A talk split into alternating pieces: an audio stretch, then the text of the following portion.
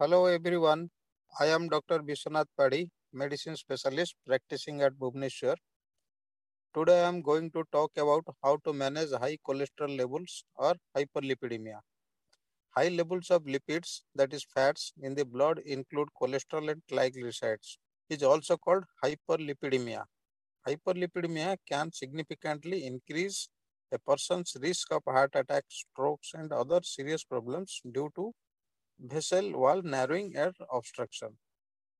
To lower these risks, doctors often recommend that people with hyperlipidemia try to lower their cholesterol levels through a combination of dietary changes, exercise, and medication. Lifestyle modification to control cholesterol include better healthy diet pattern like eat a variety of fruits, vegetables every day, that is about 5 servings per day, naturally low in fat and high in vitamins and minerals and antioxidants. Eat vegetables and fruits. Eat a variety of grain products. Choose non fat or low fat products. Use less fat meats, chicken, fish, and lean cuts. Switch to fat free milk, that is tone or skimmed milk. Physical activity definitely play an important role at least 150 minutes of moderate to intensity aerobic exercise and week is enough to lower both cholesterol and high blood pressure.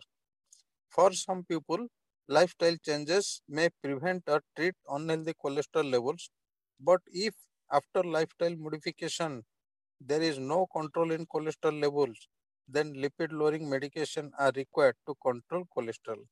Then what are the treatment options for high cholesterol levels? This include the decision to start cholesterol lowering depends on current lipid levels, risk of developing cardiac events, the presence or absence of uh, cardiovascular disease, and other risk factors.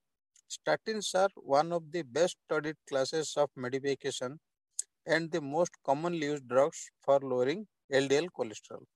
They are the most effective drugs for prevention of coronary heart disease, heart attack, stroke, and death. Statin decrease the body's production of cholesterol and increase the removal of cholesterol by liver. In addition, they can lower the triglycerides. If your doctor prescribe you to cholesterol lowering agents like statins, then do continue medicine and don't stop it unless advised by your doctor. If required, depending on cholesterol values, may add few other lipid lowering therapy in addition to statin to control high levels of cholesterol. Thank you.